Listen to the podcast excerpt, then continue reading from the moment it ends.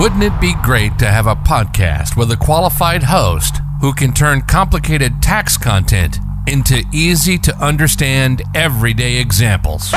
Well, finally, there is. Welcome to Talking Tax with Aidan Moran, covering everything taxation from individual to corporate, income tax, corporation tax, capital taxes, and everything in between. This is Talking Tax with Aidan Moran. Now, here's your host, Aidan.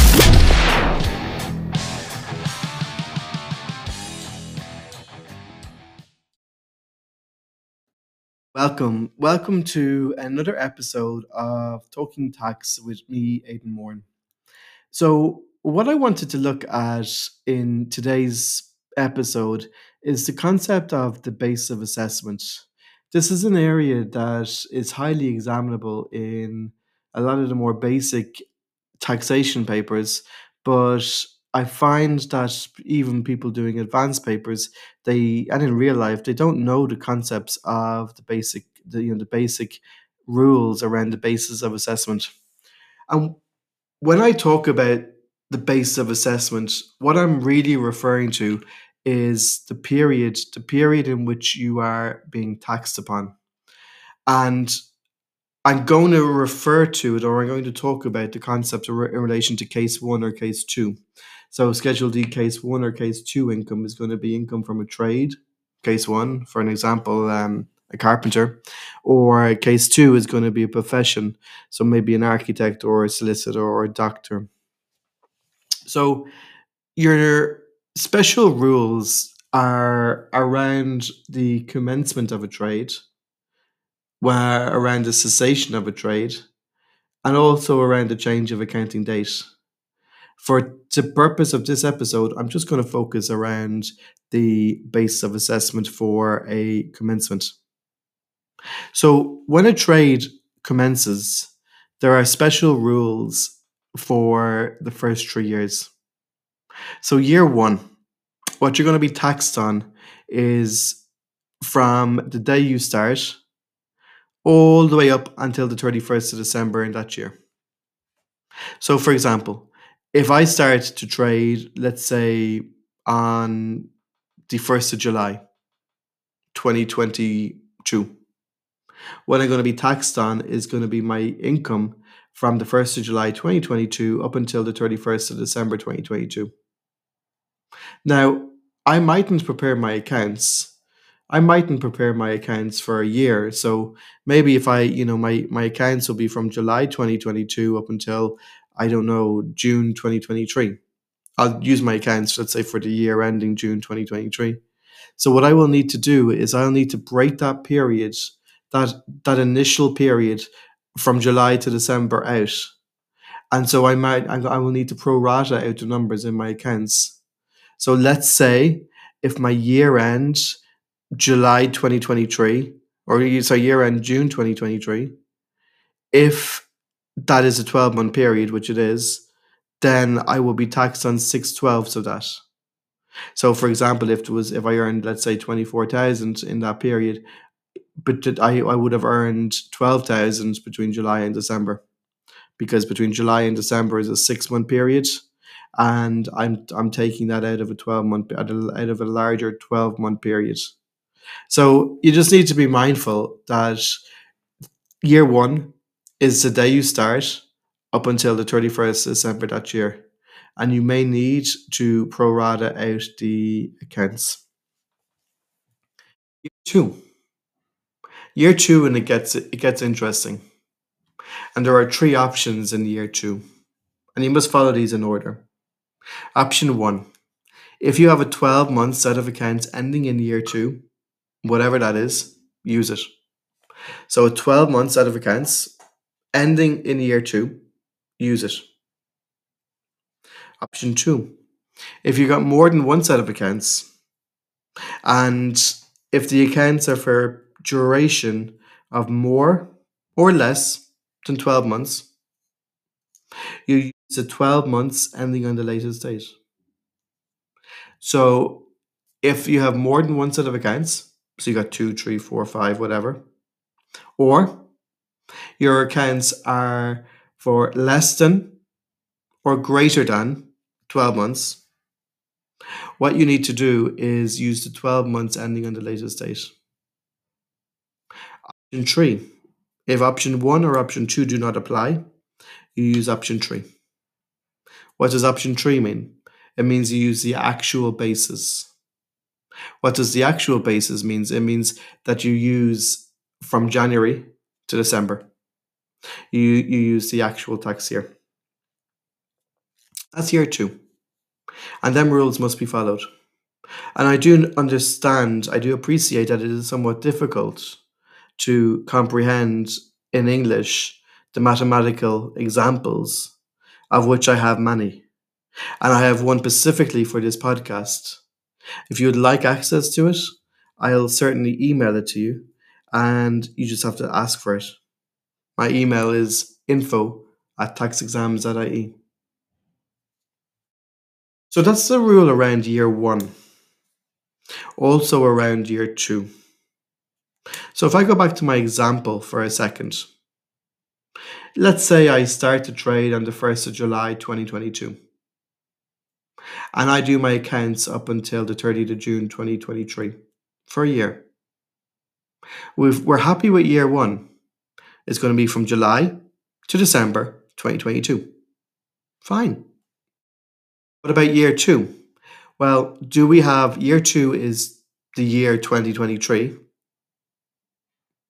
Do I have a 12 month set of accounts ending in 2023? Yes, I do.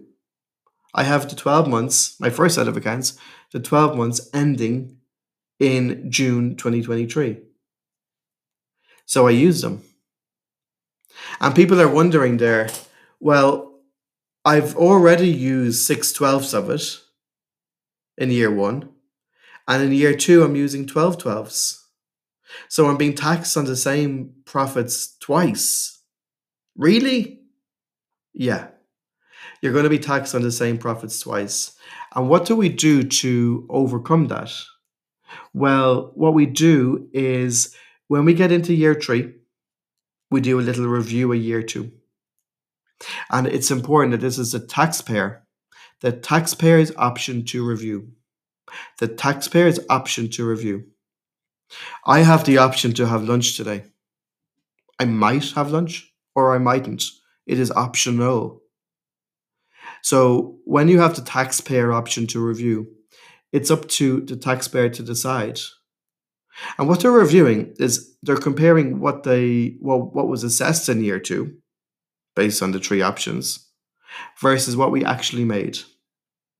So for example, if we actually made, I don't know, eight euro, but we were assessed on 10 euro, then we've been overtaxed. We've been overassessed by two. So the taxpayer is going to take that two euro, he's going to exercise his option to review, and he can carry that forward into year three and reduce the year three profits down. Let's flip it around for a second. Let's say we done our year two based on the three options and we were, I don't know, we were taxed on let's say we were taxed on 10 euro. And when we compare it to what we actually made, we actually made 50 euro. So we were taxed on 10, we made 50. Would you, as a taxpayer, exercise your option to review? Would you like to be taxed on more? Are you going to tell revenue? You say, Mr. Taxman, you taxed me on 10 euro. I made 50 euro. Please tax me on more. No, you're not going to exercise your option because it's a taxpayer's option to review and you only do it in your favor. So I, I understand that this is one of the most complicated areas in tax. I understand it's difficult to see it or hear it through a podcast or understand through a podcast. I understand. Email me.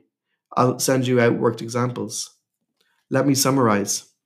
Year one that you start to the end of December that year. Fine. Year two, you have three options. Option one, 12 months out of accounts ending in ending in year two, use it. Option two, if you got more than one set of accounts, Or if the accounts are not for 12 months, use the 12 months ending on the latest date.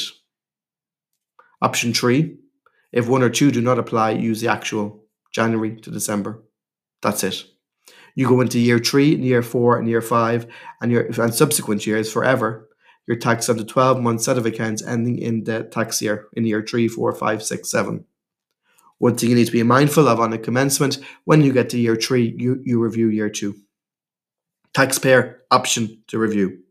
What do they do? They look at how much they were assessed based on year option one, two, and three. We've just mentioned it. And we compare that to we, what we actually made.